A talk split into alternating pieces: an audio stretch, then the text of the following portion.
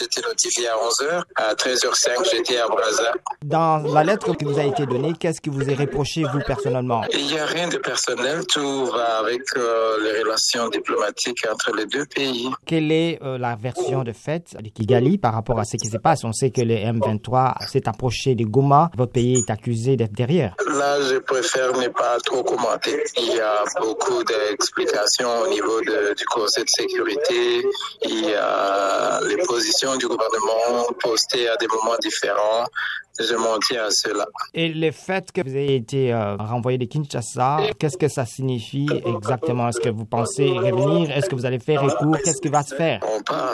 S'il y a des relations qui se refont, ce sera d'autres personnes. L'essentiel, c'est les relations pays à pays. Mais moi, personnellement, j'ai des relations très personnelles avec le pays. La RDC, où je suis né, où j'ai grandi, c'est mon pays de naissance. Donc, comme individu, j'ai des liens euh, défectibles avec pays. Mais comme ambassadeur, en moment de conflit, euh, je dois m'exécuter aux normes et aux exigences du pays hôte. Il y a le processus de Nairobi euh, qui en marche et le processus de Luanda. À l'heure actuelle, il y a des tensions à, à Goma, à la frontière.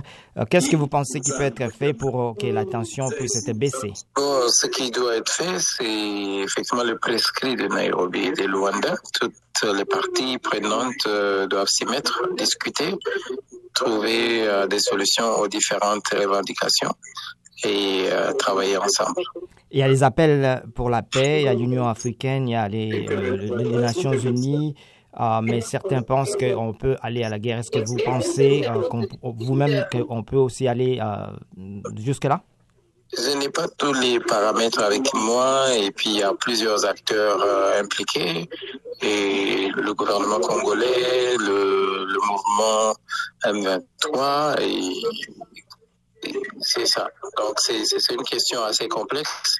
Je ne sais pas s'il y aura des escalations ou euh, réescalations. Euh, voyons voir. Prenons le temps.